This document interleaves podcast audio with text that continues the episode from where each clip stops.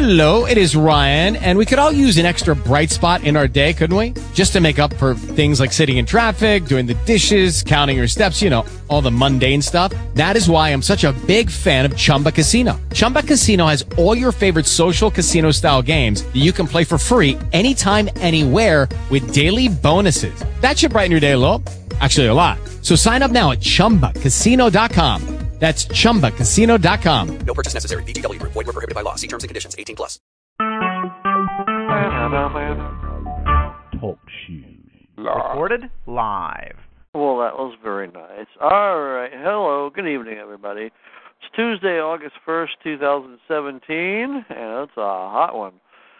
And we are here tonight with Tom Hargreaves, who apparently it has been uh, quite successful in helping people to eliminate uh, um, a number of different kinds of debts uh, including student loans, and but not limited to that, credit cards, and also medical bills. Uh, he's actually pretty good at uh, helping people deal with medical bills. And so we are so glad to have him here. So, Tom, why don't you, uh, I don't know, tell us a little bit about yourself and your background and everything, and let's get into uh, uh, how to eliminate some of these debts because uh, more and more people are joining now. So it's Okay. we we got a growing audience here. Well, uh, I graduated high school in 1975.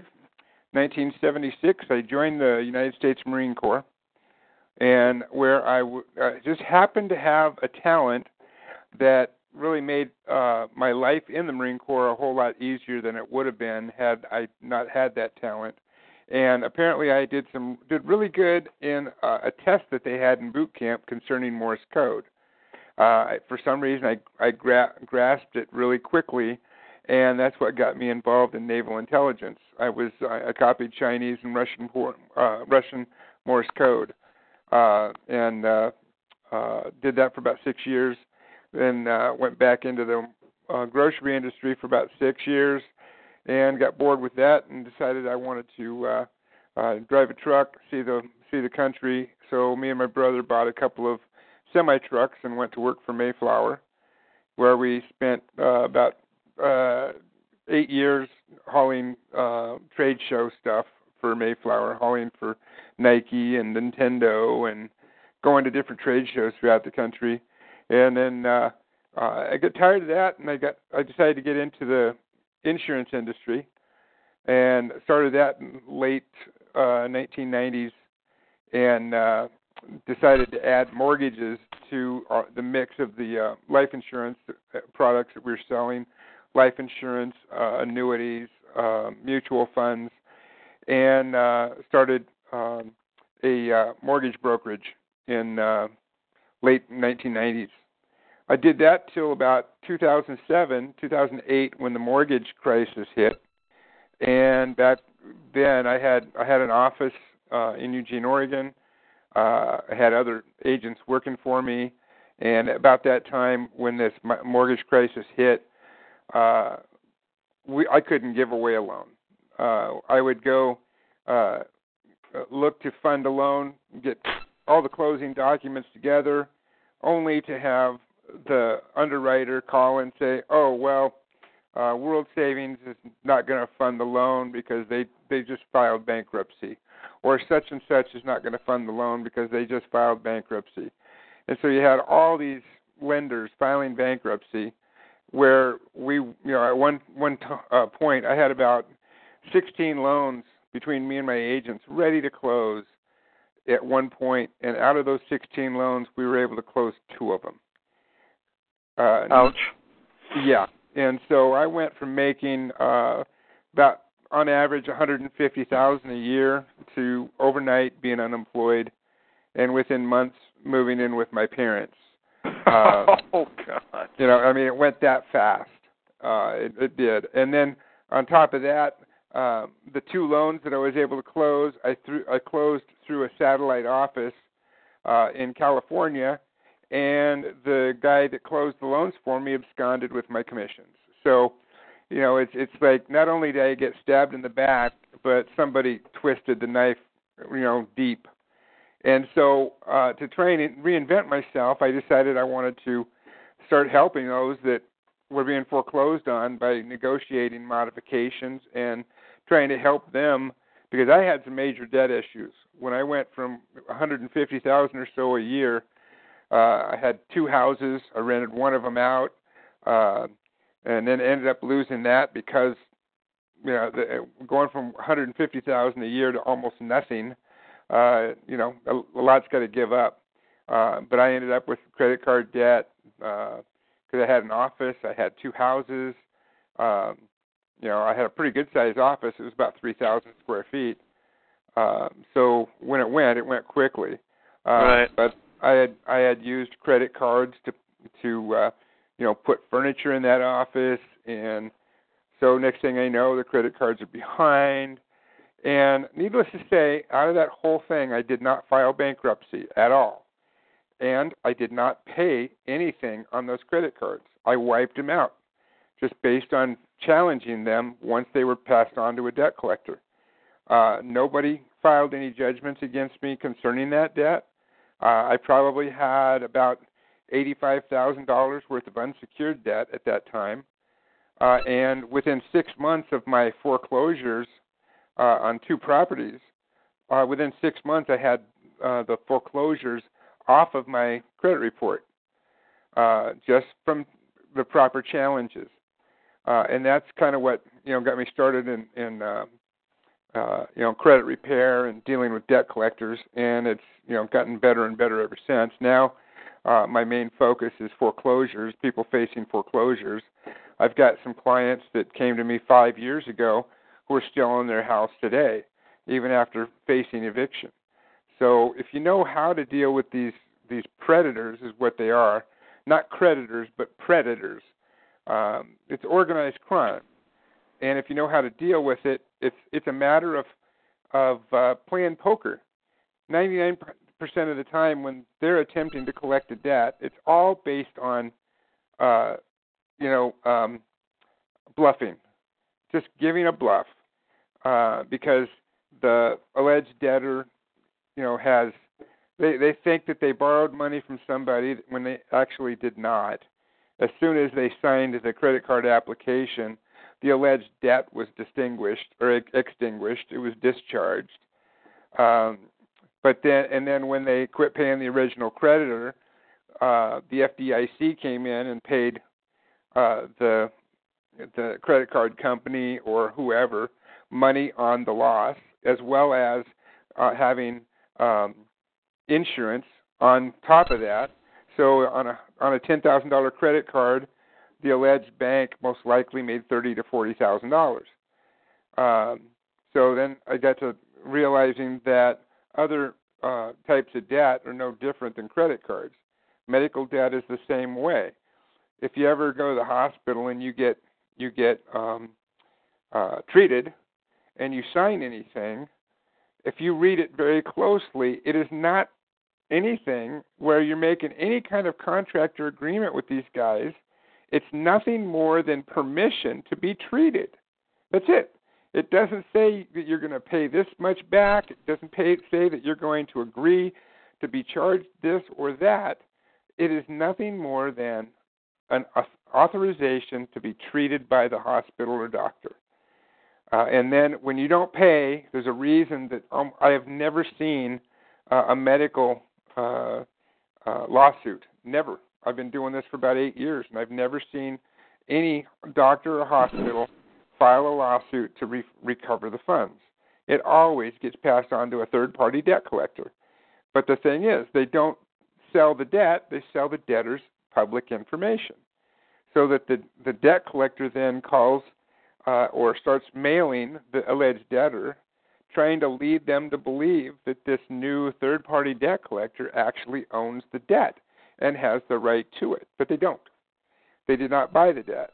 They bought your information. That's it. So once you understand how to deal with these guys, it's pretty easy to get them to back off.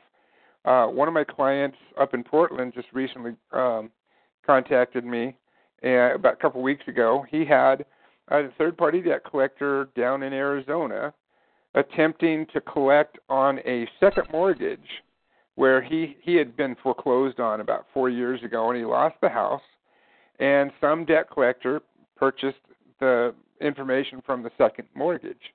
They sent him a letter, uh, and uh, I wrote a letter to respond to it, and they sent another letter with uh, some statements and just some miscellaneous BS, trying to claim that oh well this is evidence of the debt, and then I drafted a follow-up letter for him, showing why it was not evidence and why they were violating uh, several areas of the Fair Debt Collection Practice Act, as well as the Fair Credit Reporting Act, because they they reported it on his credit.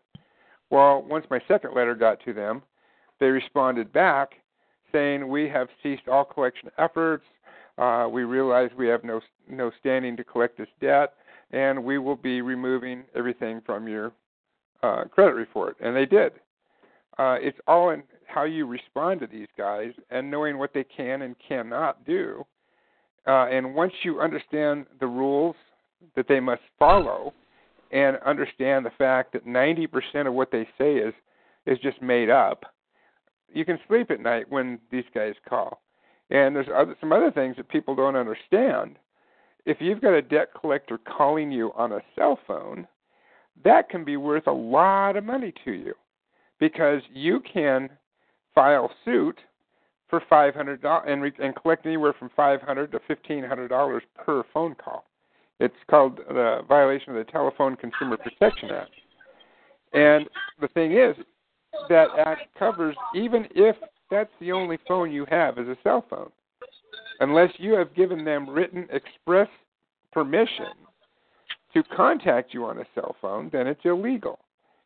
And I'm working with somebody right now who um, is going out and getting their um, uh, cell phone bills so they can, you know, see all of the calls. But he's got a debt collector calling him anywhere from from five to fifteen times every single day. Ouch. Uh, yes. So it's not 500 to 1500 per day. It's 500 to 1500 per phone call. That's the statute statutory violation. I'm going to be hitting Uh, that guy up for a loan. Uh, well, he already told me that if if if he if through my efforts we recover anything and, and end up with a nice settlement, he's going to send me 10% of whatever's recovered.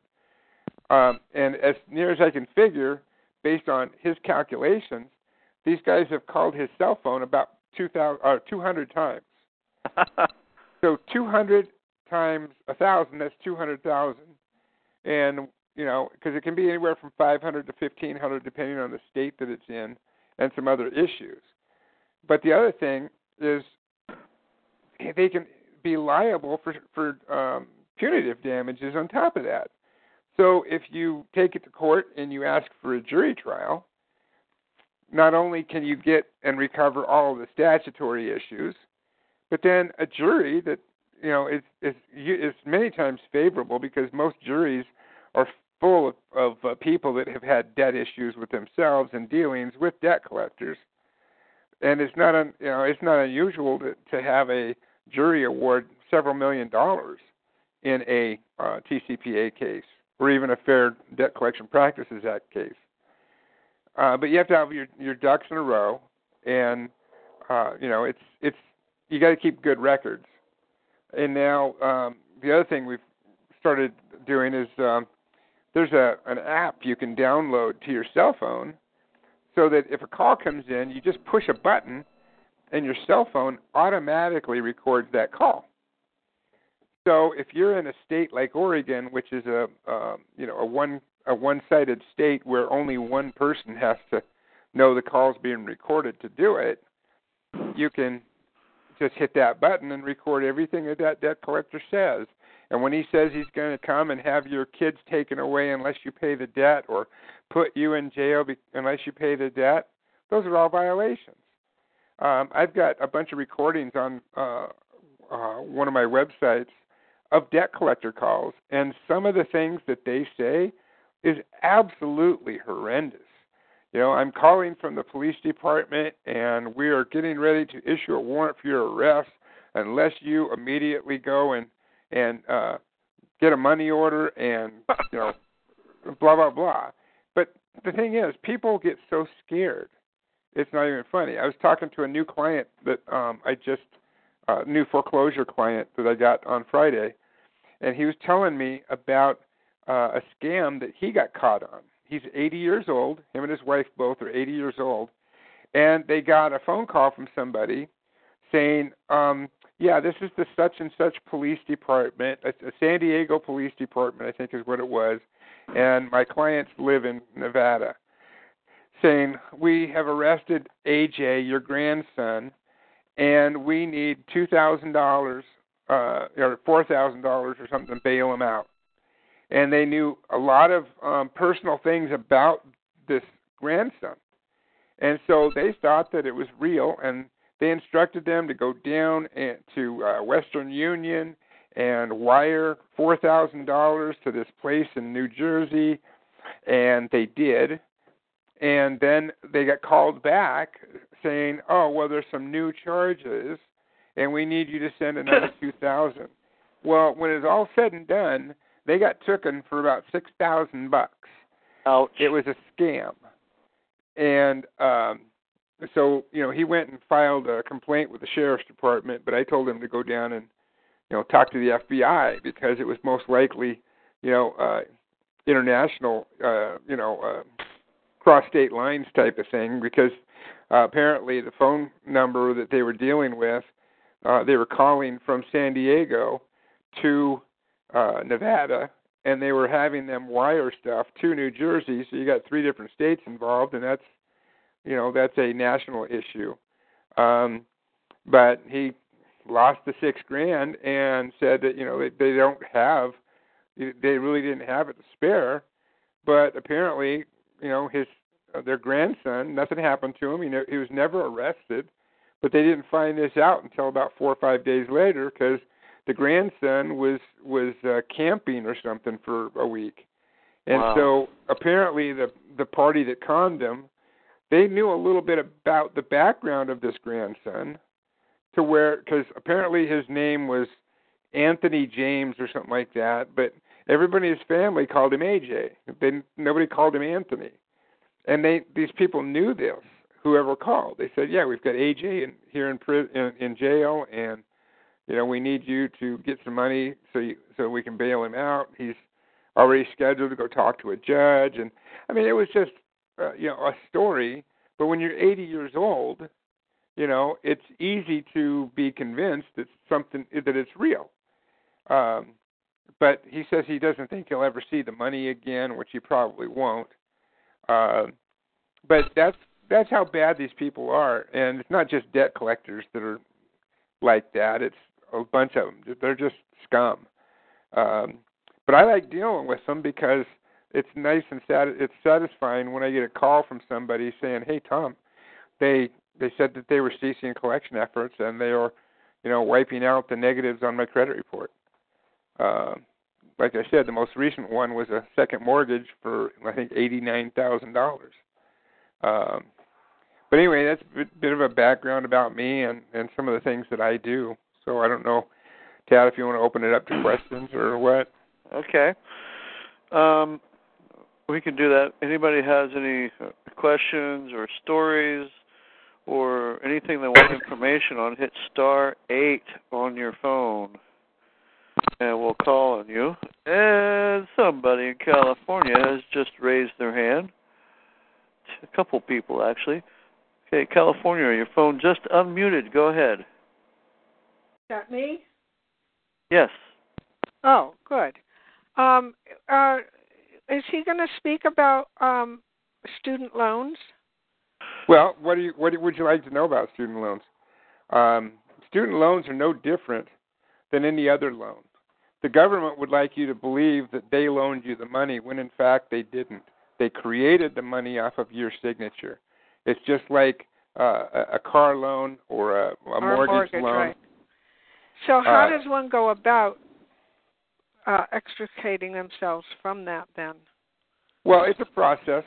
Um, the first thing is to respond to any of the uh, servicers, because the um, the party that you signed the, the note with almost never will attempt to collect. They always pass it on to some ser- servicer. That they call them a servicer, just like a mortgage servicer that takes over a loan that's in default. Uh, it's not actually a, uh, a servicer. Under the Fair Debt Collection Practices Act and the uh, Consumer Financial Protection Bureau, as well as I believe the Ninth Circuit Court, they identify a mortgage servicer as a debt collector if they take over a loan that's in default. Uh, and that's what but but they'll say, "Oh no, we're just we're just a servicer. We've just been, you know, transferred the servicing rights." Well, if you call most of these servicers of um, mortgages after hours, you will get a recording that says, "Oh, you have reached Seterus. We are a debt collector. Anything you say will be used against you to collect the debt." Blah blah blah. Same thing with these servicers that service um, past due student loans. They're nothing more than debt collectors, and you have rights under the Fair Debt Collection Practices Act to challenge those.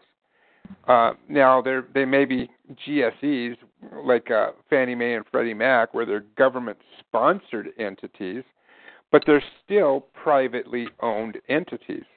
They're not part of the government, and the government never loaned you any money. What they did was they uh, are are, are uh, guaranteeing the money or guaranteeing that the somebody gets paid. But the same it's the same premise. So it's all about sending validation letters and um, being able to know what to say and how to say it, and understand when these people are bluffing and when they're not. Now, how One do you the get that information to? Well, I mean, have you say. have you gotten any um, uh, any letters demanding Well, payment yet? actually, I don't have a student loan, but I know people that do.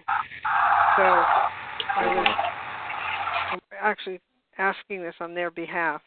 Oh, okay. Um, well, there's not much but- you can do until they start collection efforts.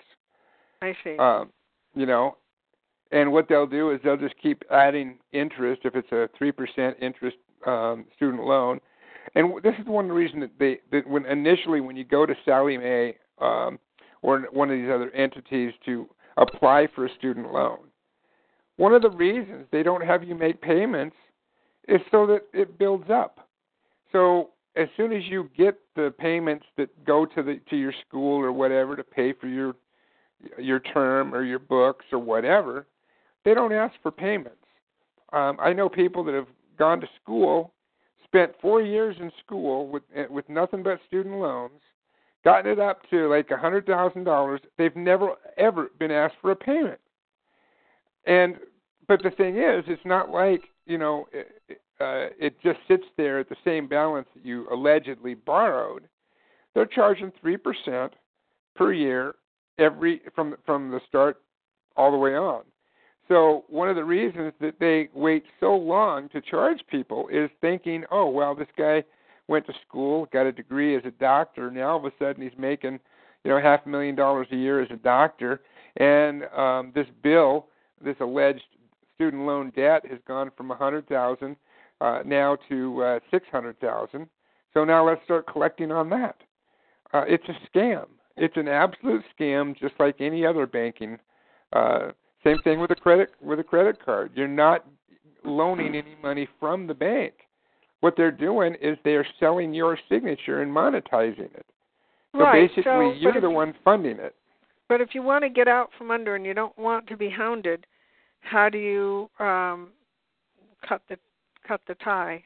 Well, you have to you have to find, have someone to respond to. Uh huh. You know it, and and you just wait until they pass it on to a, a servicer to start Uh-huh. sending uh, collection efforts. Then you send them a debt validation letter and follow up letters.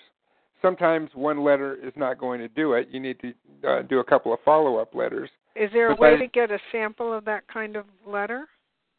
Well, we've got a coaching program that we've got samples of of those, Uh huh. and that you'd have to discuss that with with Tad. I see. Um, but I've got I've got template letters um, concerning how to deal with uh, credit card debt, how to deal with um, medical debt, how to deal with an auto loan debt, how to deal Uh, these are things that I put together over the last eight or nine years myself, uh, utilizing what works and what doesn't work. Uh-huh. And when I started eight or nine years ago, I was using template letters that I found on the internet and finding that they didn't work real well. So after studying uh, things like the Fair Debt Collection Practices Act, the Telephone Consumer Protection Act, and other laws, I put together my own uh, letters.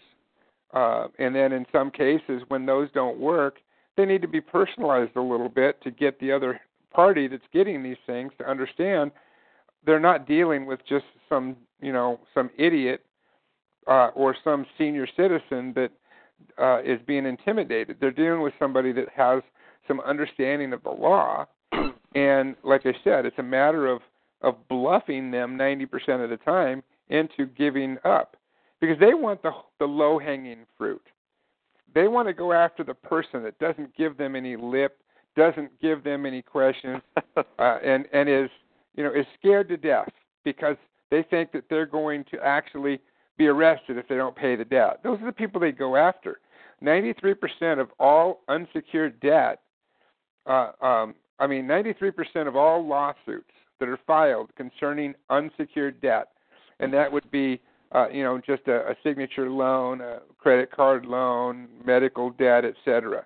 93% is won by default because the debtor never shows up in court or never even responds to the complaint that's filed in court. So they win by default judgment. Uh, but the other 7% that challenge the debt and ask for, hey, I want you to show me a you know a signed agreement that I have with your uh, you know your client. They never show one because there isn't one. Like for instance, there's when you when you sign uh, you sign up for a credit card, you go to the bank or you get online and you fill out an application. That's it. It's not an agreement, it's an application. Once you fill out that application, whether it's at the bank or online, you'll get the prompt to say, okay, we'll get back to you. You should receive your credit card application in, I mean, your credit card in the mail along with your agreement. Okay, and they send you the credit card, and then they've got an agreement in there. Well, the agreement is nothing more than a generic agreement with no signatures. Nothing that you signed, nothing that they signed. So when you go to challenge it in court and you ask for some kind of an agreement that gave that, that puts you uh, under their thumb, it doesn't exist. In fact, I, I had a friend of mine that helped. He had a medical debt, and he had a debt collector, uh, an attorney for a debt collector, show up in court. And I told him to do three things. I said, first of all, you want to ask for something in writing that you signed, claiming, uh, uh, stating that you would pay this this alleged debt, and they couldn't produce it. And I said, well, the next thing, anything that that attorney says, um, you object to as hearsay. And so the attorney opened his mouth and said, "We're here because uh, such and such had had some med- medical uh, procedure uh, at such and such hospital, and he's failed to, to pay. He defaulted on the agreement, and blah blah blah." And my guy stood up and said, "Your Honor, I object. Hearsay. Counsel has no first-hand knowledge of the events at hand." And so, basically, if you don't object to stuff like that, the judge is not only not only can but will consider consider everything out of that debt collector's uh, or debt collector uh, attorney as fact, even if it's a, an absolute 100% lie. And then the third thing I told him, I said, don't answer any questions. Respond with, I don't recall or I don't remember. Well, he said after this is all, he, he was scared to death because the judge started yelling at him. He asked, he says, uh, I can't remember the guy's name, but he was a um, a personal trainer for me for about six years, six months when I was working out with him. Um, but oh, his name was Randy Jones. So he said, "Mr. Jones, um, is this is it isn't it true that this is your debt and you had these medical procedures?" Says, I don't recall. Says, Sir, I need a yes or no answer. He says, I don't remember. It was five years ago. I don't remember. So he stuck to his guns like I told him. And the judge said, Well, Mr. Jones, I believe that this was your debt. I believe that you did get these medical services. But because of a lack of evidence on behalf of the plaintiff, I'm going to have to rule in your favor. So you could tell, he said you could tell that the judge knew who he wanted to win. He already decided the winner of that case, but because of what I showed him how to do and how to respond, the judge couldn't get his buddy, the banker, uh, because you know that's they're all together.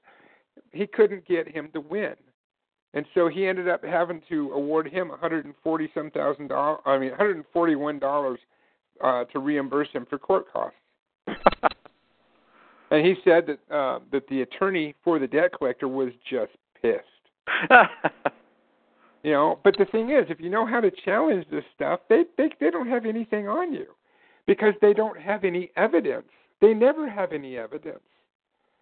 All they have is an application. All right. So does that answer your question? Yeah, that's pretty good. I mean, I'm Yeah, sure I'll have more questions. A lot, you know. I mean, Right. but that's yeah. But basically, a promissory note is a promise to pay. And what happens with these guys with a promissory note for a mortgage or a promissory note for for a uh, student loan is they're selling Yeah, I the understand that. It's- signature. right. Um, So it's there's no agreement to pay.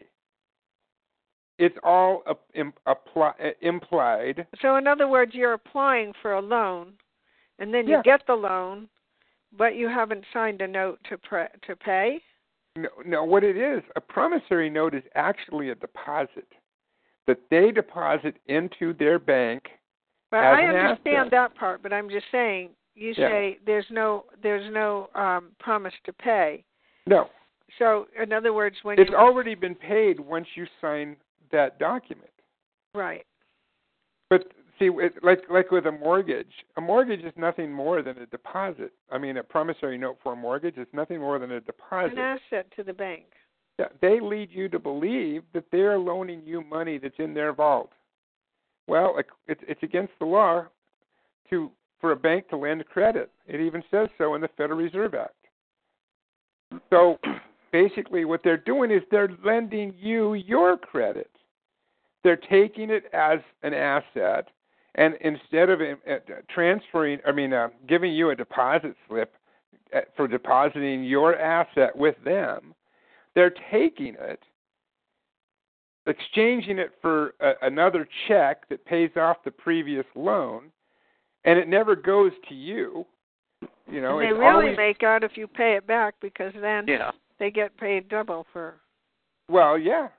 Not only that, but we've we've found situations where they sold the note multiple times. So, so they don't just sell it to you Right. and get paid; they sell it multiple times. So on a hundred thousand dollar mortgage, they probably make uh, three to four million bucks when it's all said and done, because Wow. they leverage, they they securitize that debt and they leverage it. Do you know about um, Do you know about GMEI? No, Uh, Google GMEI utility, and then you put your social security number in there, and then you see uh, how many people are using it, uh, how many uh, agencies are using your social security number. oh really? Mine, mine was I think 210. My four-year-old granddaughter, her social security number had garnered 790 uses in four years. That is one hundred percent illegal because your Social Security is supposed to be private. I know, but see, Yeah. they talk about about um you know identity theft. Well, it's been Yeah. going on, and now and now it's whatever happens up top filters down, and now it's filtered down to everybody knows about oh identity theft. Right. But this is this this GMI GMEI utility is incredible. uh, And you just put your yeah, I'm on the page right now.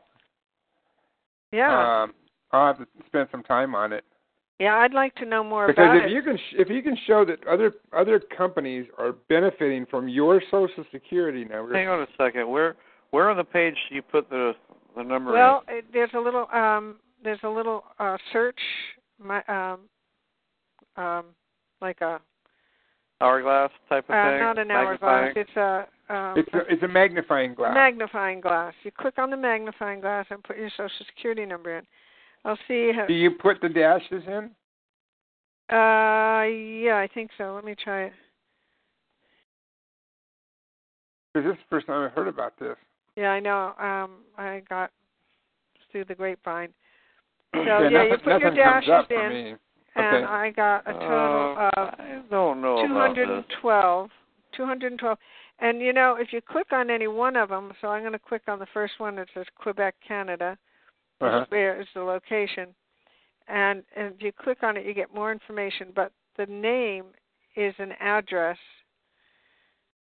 It's like you can't get the name of the company. There's no way that you could figure out how to contact these people. Uh huh. Um, and then, like, uh, I have to pull it up. Well, up. I disagree with this because that it it doesn't state that that is a search for that, and the numbers that Well, are coming you- up are put- there's numbers that are similar to the social, but not quite. They're just numbers that have this the same kind of numbers from the social, but it's not complete. What do you mean? Same kind of numbers. I put my social security number in. Right. Well, Right, like, but this one but has the social security number doesn't come up when you click on these things. Yes, it does. Uh uh You look up at the top. It says, "There's my social security number." Oh, it's not in the thing, but it's re- it's connected to my social security number. You put my son's in, and he gets a whole Huh. other list, and I put my granddaughter's in, and he gets a whole other list, and I have 212 people listed. And okay, the legal name here on on my first one is 9133-3682 Quebec Incorporated, City, Quebec, Country, Canada. Validation sources fully corroborated. Huh. Registration status lapse, entity status active. And if I click on, and then there's a number under the LEI. If I click on that, it opens up and it says anglicized name 9133 3682 Quebec Inc. That's the name of the company, right? I mean, that's kind of a weird name. Legal address 443 Rue de Cedres, Saint Elzéar, Quebec, Canada. Headquarters address, um, same address. And it says entity information, entity status ac- active, managing LOU, and then it has the name of the something. But once you once you open that up, it doesn't it show your social security number anywhere. No, but it's connected to it. I got to it through my social security. I. I understand that, but Yeah, this- it'd be it would be infor- it would be useful to know more about this. oh yeah, But I think Okay. it's pretty interesting that so if I put my social security number in, it's connected. It connects me to all these, and then if I click on relation, uh, um, registration authority entity, there's number initial registration date sep- September 18, 2014. Last update August 19, 2016. Then it says relationship information. I click on that and it says ultimate parent. The ultimate parent is the highest level legal entity preparing consolidated financial statements for the child entity. Direct Ah. parent. The direct parent is the lowest level legal entity preparing consolidated financial statements for the child entity. I I don't know what all this means, but uh, well, it's worth doing suspicious. some Okay. so Uh, so I'll try and I. I don't think it's really related, and we do have somebody that's been, had Yeah, their okay. hand up that needs to talk. So, Yep, All right. fine. all right. thank you very much. Sure. Okay, thanks. California, when your phone mutes and unmutes, it's your turn. So go ahead. getting you off speaker. Thank you. So, if I'm hearing you right, I've tried to take some notes here. They have monetized our signature, whether it's a credit card or a mortgage loan, medical debt, or whatever. Correct. So, okay, thanks. So then my question becomes, what happens when it does get moved on to, the so? Um, back up a second. Referring to student loans, what happens when we do get behind on our payments and they start dinging our credit, and now they give us the call and go, "Oh, you're eligible for a forbearance or a deferment or whatever," and you're like breathing easy, thinking your credit's going to be better and they're not going to come Right. and do the things that you suggested. And then they say, okay, great, you agree to this. We need you to go online and do an e signature acknowledging that you agree to pay back the money, et cetera, et cetera. But you're So- not. All they're doing is they're having you create another promissory note. Oh. so that they can sell it again. Okay. They're so not I advancing anything because there was never any debt to begin with. okay, that makes sense. So now I've created another debt with them. So you're saying, let's see, that I would basically have to forgive the wording, but go in default or go into collections, not honor that agreement. You're not saying that, but you're suggesting this is a, a way to go. Right. Um, yeah, because you guys don't offer legal advice and all that good stuff. But so if I were to go in, so like right now I'm on a six month forbearance, and I thought I was breathe, breathing easy because I'm going, shoot, I can't afford those several hundred dollar payments. Right. So once that period lapses and they're like, okay, you're supposed to start paying again. If I weren't to pay and go into collections, at that point in time, that's when I would be Well, you probably wouldn't hear from them until you haven't responded to them for like six months. Then they would Which probably pass it on to a servicer, and you would get a phone call or or or, or a uh, a letter from you know somebody else. But the thing Right. is too, if if they call your cell phone and you haven't given them permission, even though it's a de- a, a servicer for a um, for a student loan, that's still a viola- violation of the Fair Debt. I mean, the Telephone Consumer Protection Act. Huh. So you Well, let them call, uh, you know, you you just hang up the phone when they call and piss them off so that they call more, and then what you do is you is you um, connect uh, the, the, a little chime that says "kaching" every time your phone rings, so that you can realize that you know that when that number is calling, it says "kaching" and that's dollars, meaning dollars to you if you fight back right. What is the name of that um, app, Tom?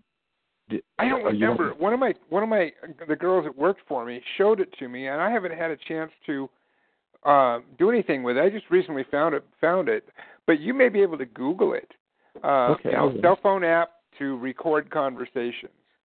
Oh, good enough. But it, I think it was. I think the, the app was. She told me the app was like ten bucks, Super. and you can download it to your cell phone. So then, if you have any kind of debt collector calling you, and or if any number that you don't recognize, um, she said it was as easy as just you know answering the phone and then hitting a button, and they start it starts recording. So you know now, in if you're living in California, you have to both parties have to agree to the recording.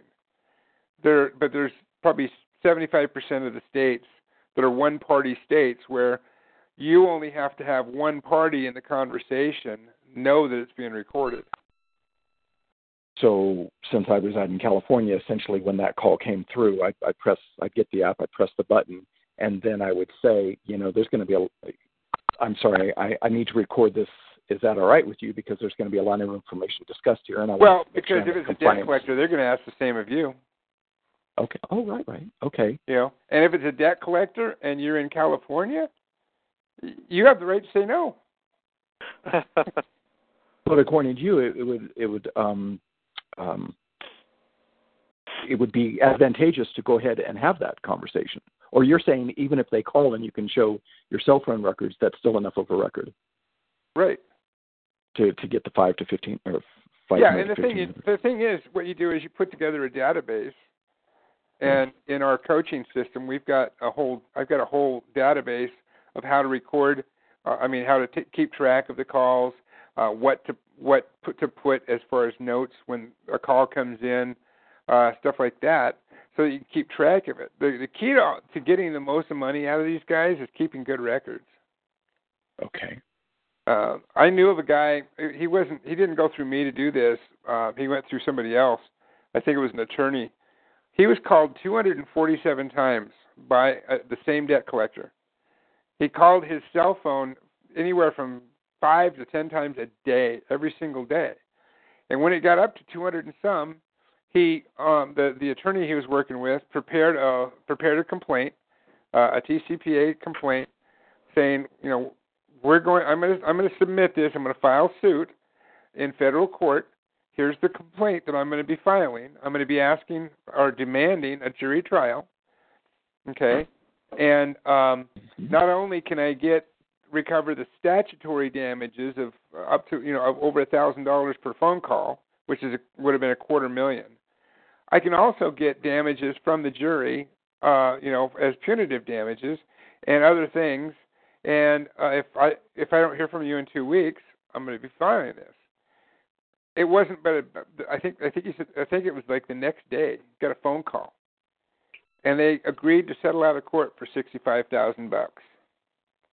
Whoa! So Yeah. within a within a week, a sixty five thousand dollar check was sent to him by the debt collector. And um, you know how much the debt was that the, they were trying to collect? Eight hundred dollars. Eight hundred eight hundred bucks. That eight hundred dollar debt cost them sixty five thousand. So But all he had to do was threaten to file suit, be- and and they their their attorney said, "Yeah, let's let's do it because if they take it to court, we could we could end up paying them over a million. because Wow. the punitive damage is potentially awarded by the jury Yep. In addition to the session. Because Wow. when you get juries in in debt collector cases, everybody on that jury has been bugged by a debt collector at one time. yeah, you know, they've All got right. ample- So Okay, so we got a couple more people that are waiting in line here, so we got to Okay. keep going. Uh, All Thank right, you. next. Yeah, thank you. Next California caller. Your phone just unmuted. Go ahead. Yeah, it's Tom. yeah, Oh, great. Um, uh, I like the call. Very good information. I understand about the debt validation letters to the uh, credit card companies, and from my experience, what happens is they'll continue to mark you late to get that charge off after 180 days. Um, does your service have any coaching as to what happens after that? Because you know the banks quietly may go away, but then you have to fight the credit bureaus, and they're you know with their automated dispute system, they don't they don't really do anything. They just keep well, saying one of the verified, things to get past the automated dispute system is to send your dispute in writing, not not typed, because apparently their computers cannot read handwritten disputes. So then it has to actually go to a person who has to read it and trying to, to determine what to do with it. I see. That's one way to get get past the automated stuff. The other thing is you send them three uh, letters first saying, "Okay, I'm disputing this information." Then they send you back, "Oh yeah, we checked it. It's all still valid." Okay, well, I, I'm I'm requesting, uh, as is my right. I want to know how you determined that it was correct. What did you use as proof? And then if they don't, the third letter is, "Okay, fine. Uh, I'm still not satisfied. I'm going to be filing in small claims court against you for these issues. And it's a thousand dollars for every issue that is incorrect. So if they have two addresses you've never lived at, that's two grand.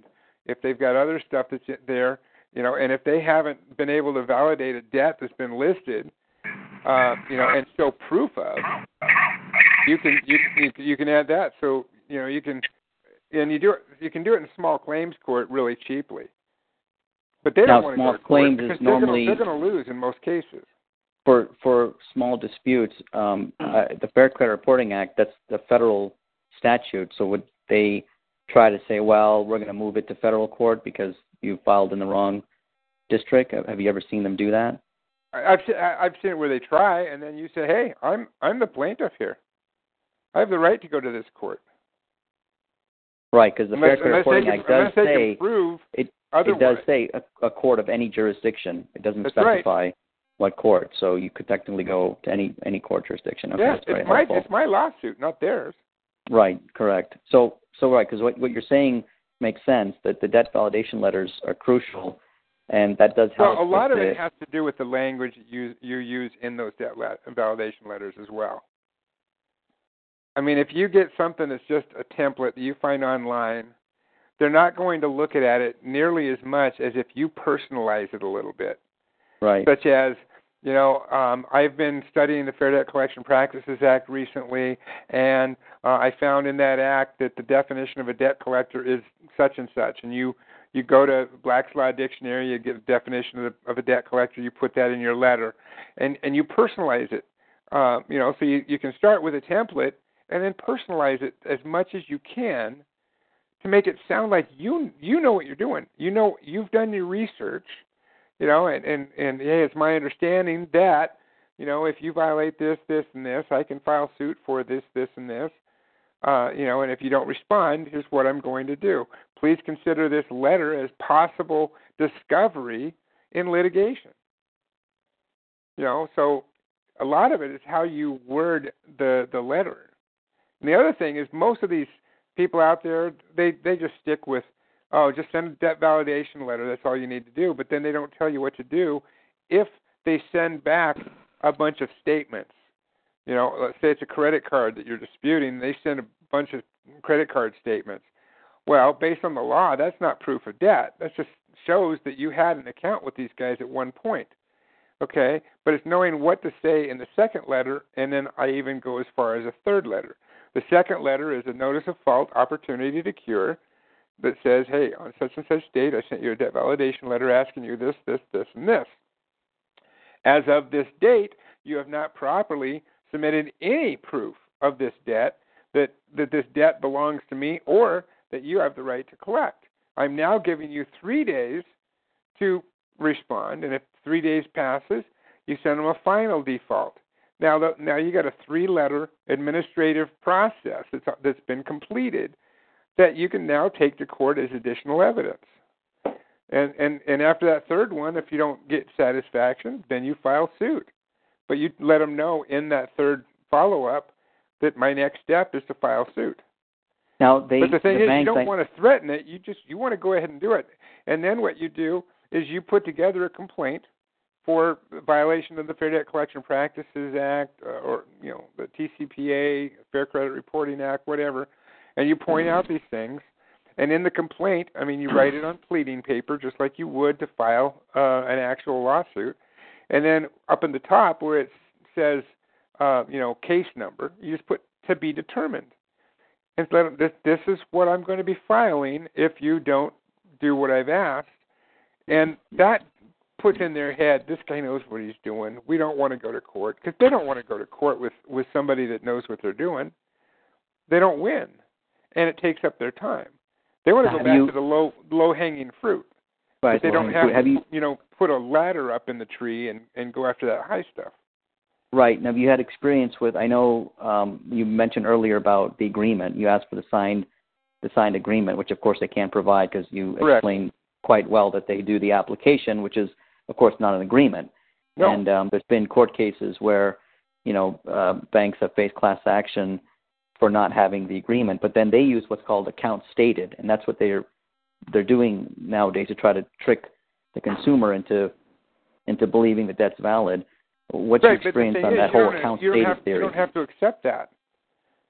The other thing you can do is is submit a an affidavit stating I don't have any debt with you guys. Now prove otherwise. It's up to see. Here's the thing: when it comes to a debt collector trying to collect from you, it's not up to you to prove the debt is is is not yours. It's up to pr- to them to prove it is. You know, I mean, Right. you'll have a debt collector. Okay, well, you know, we- we can't stop collection unless you send us proof that it's been paid. No, I don't have to prove that it's been paid. You have to prove that it hasn't. You have to prove, first of all, that that it was a lawful, valid debt. Second of all, you've got to prove that it belong that it, that um, it belongs to me and it's my debt. Third, you need to prove that you have the right to collect on behalf of the original creditor. So they got three things to prove. You don't have to prove anything. All you have to do is dispute it. Just like disputing statements made in court by another side's attorney, because everything that uh, the other side's attorney says, everything coming out of his mouth is going to be hearsay.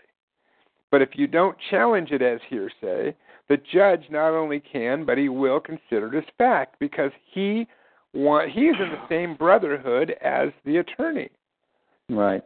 He, they they both belong to the same union. It's called the bar. And so that judge, it, I mean, the scales of justice are majorly swayed. They should be equal. You know, when when the when the, the the lady of justice holds out those two scales, they're supposed to be equal, but they're not. They're heavily swayed on in on, on the benefit of the people with money. So what you got to do is you just got to be smarter than them. But it's still up to them to prove the debt. I mean, they Right, got so to what- what- prove, to prove there was a debt. They got to prove the debt belongs to you, and they got to prove that they have the right to collect on behalf of the, the of the right, which which they can't, which they can No. if it's if it's denied and disputed. But regarding the credit bureaus, you're saying that basically the because of the the automated system, the only way to bypass that is to is to handwrite it and then get it in the hands of a human, and then the human has to make a decision based on how many ones they're reading and to say, hey, right, you and know, what should I do they with this? when they send it back saying, "Oh yeah, we verified it," now you have the right to follow up and say, "Okay, well, send me how how did you verify it? Right, right. I need to yeah, know they- how you verified it. Did you just get a, a fax from the original lender saying that this debt is valid, or did you get a a- an absolute contract showing that it was valid? How did you do that? You know, like with judgments, uh, they they don't um, get any information from the uh, um, from the court. They get information from LexisNexis, with a, which is a third party. That's where the information for judgments comes from. But that's not evidence. It's not evidence of a judgment. It doesn't come from the original party that issued that judgment. So, So that, you per, that person who reads your your the human being that reads your written dispute with the credit bureau, they actually have the decision making authority. To, well, they to- may to- or they may delete it? not. But if they don't, then they have to get it to somebody else that can deal with it. But at least you got it in front of a human. Just like when you, uh, you know, go and check your credit on um, annualcreditreport.com. As part of the documents they send you, they send you a dispute form saying that, oh yeah, fill this out and then, uh, you know, fax it in.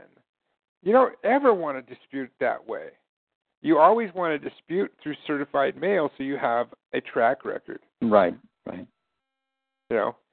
But Right. um I mean we start off first with with uh you know when I do it we we do a typewritten uh request to dispute information. Okay? Cuz sometimes we get satisfaction just from by the numbers because they've got 30 days to respond. If they don't, it's got to be taken off. Well, if you know when to dispute some of this stuff, like from uh, around August through uh, December, is a great time to dispute entries on your credit report because they're so busy uh, doing running credit reports to uh, issue credit cards for Christmas. So you know, come around October, I mean uh, August through the end of the year is a great way to challenge stuff on your credit report because they can't get it done in the 30 days that's allotted to them just because I of sheer numbers. All right, so we do Okay, have great. one other Thanks a person that has uh that's been waiting. Okay. All right, thank you for that call. Okay, again, California. Phone unmuted. Yeah, it's I- your turn. I have a uh, a, a, a little comment about uh, when somebody calls Oh no, it's you. Yeah, you show And- up on all the calls and you cause problems. We're not going to listen to you. you, and and and you want to uh, see if they're recording it because you like to record it. Well, if you're in California, obviously two parties have to be aware of it, and other Right. states too. So what you say is, "Oh, oh, um, are, are are you recording this call?" And he says, "Yeah, this call is being recorded." So, oh, so this call is being recorded. Then you've got permission from them and notification that you're recording it. Oh, okay. So that covers California. Just just be no, it covers every state. Just be Okay. aware. This oh so so this call is being recorded. And you've just uh, I told him that it's being recorded. If he doesn't hang up, that's his problem. Got it. So no hang up is acceptance to the That's issue of really it being clever. recorded. That's right. Yeah, just Okay. pretend like you're afraid. Oh, it's being recorded?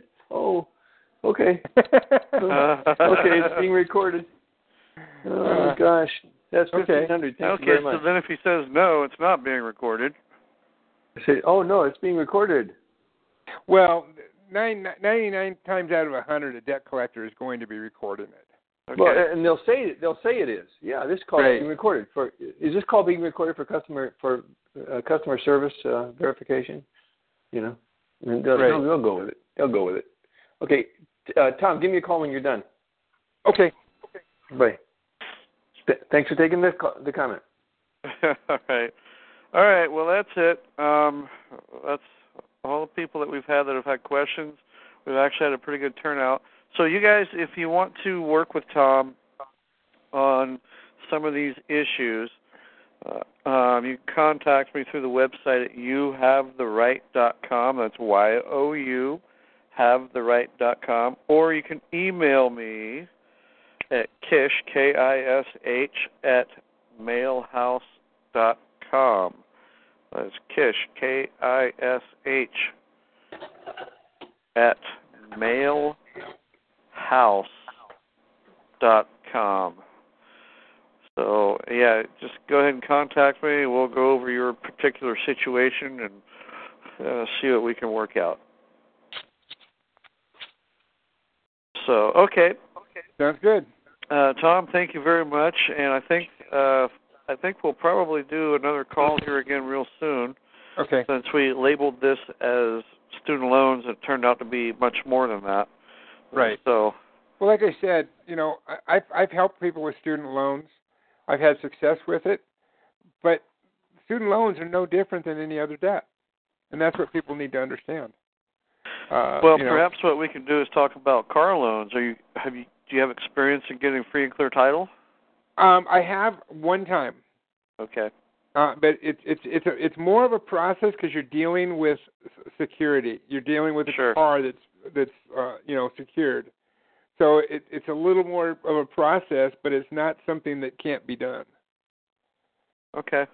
So, but I would like to get some more successes with with auto loans under my belt.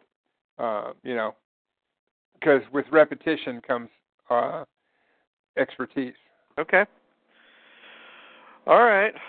So you guys again check out youhavetheright.com. Uh, we don't have a, a banner ad or link up yet for Tom's service, but uh, we will pretty soon.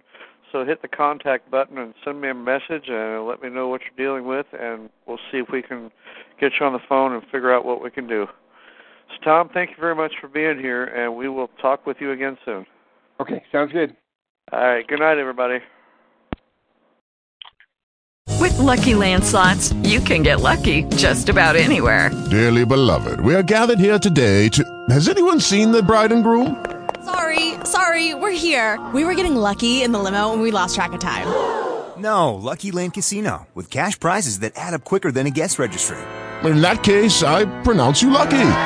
Play for free at LuckyLandSlots.com. Daily bonuses are waiting. No purchase necessary. Void where prohibited by law. 18 plus. Terms and conditions apply. See website for details.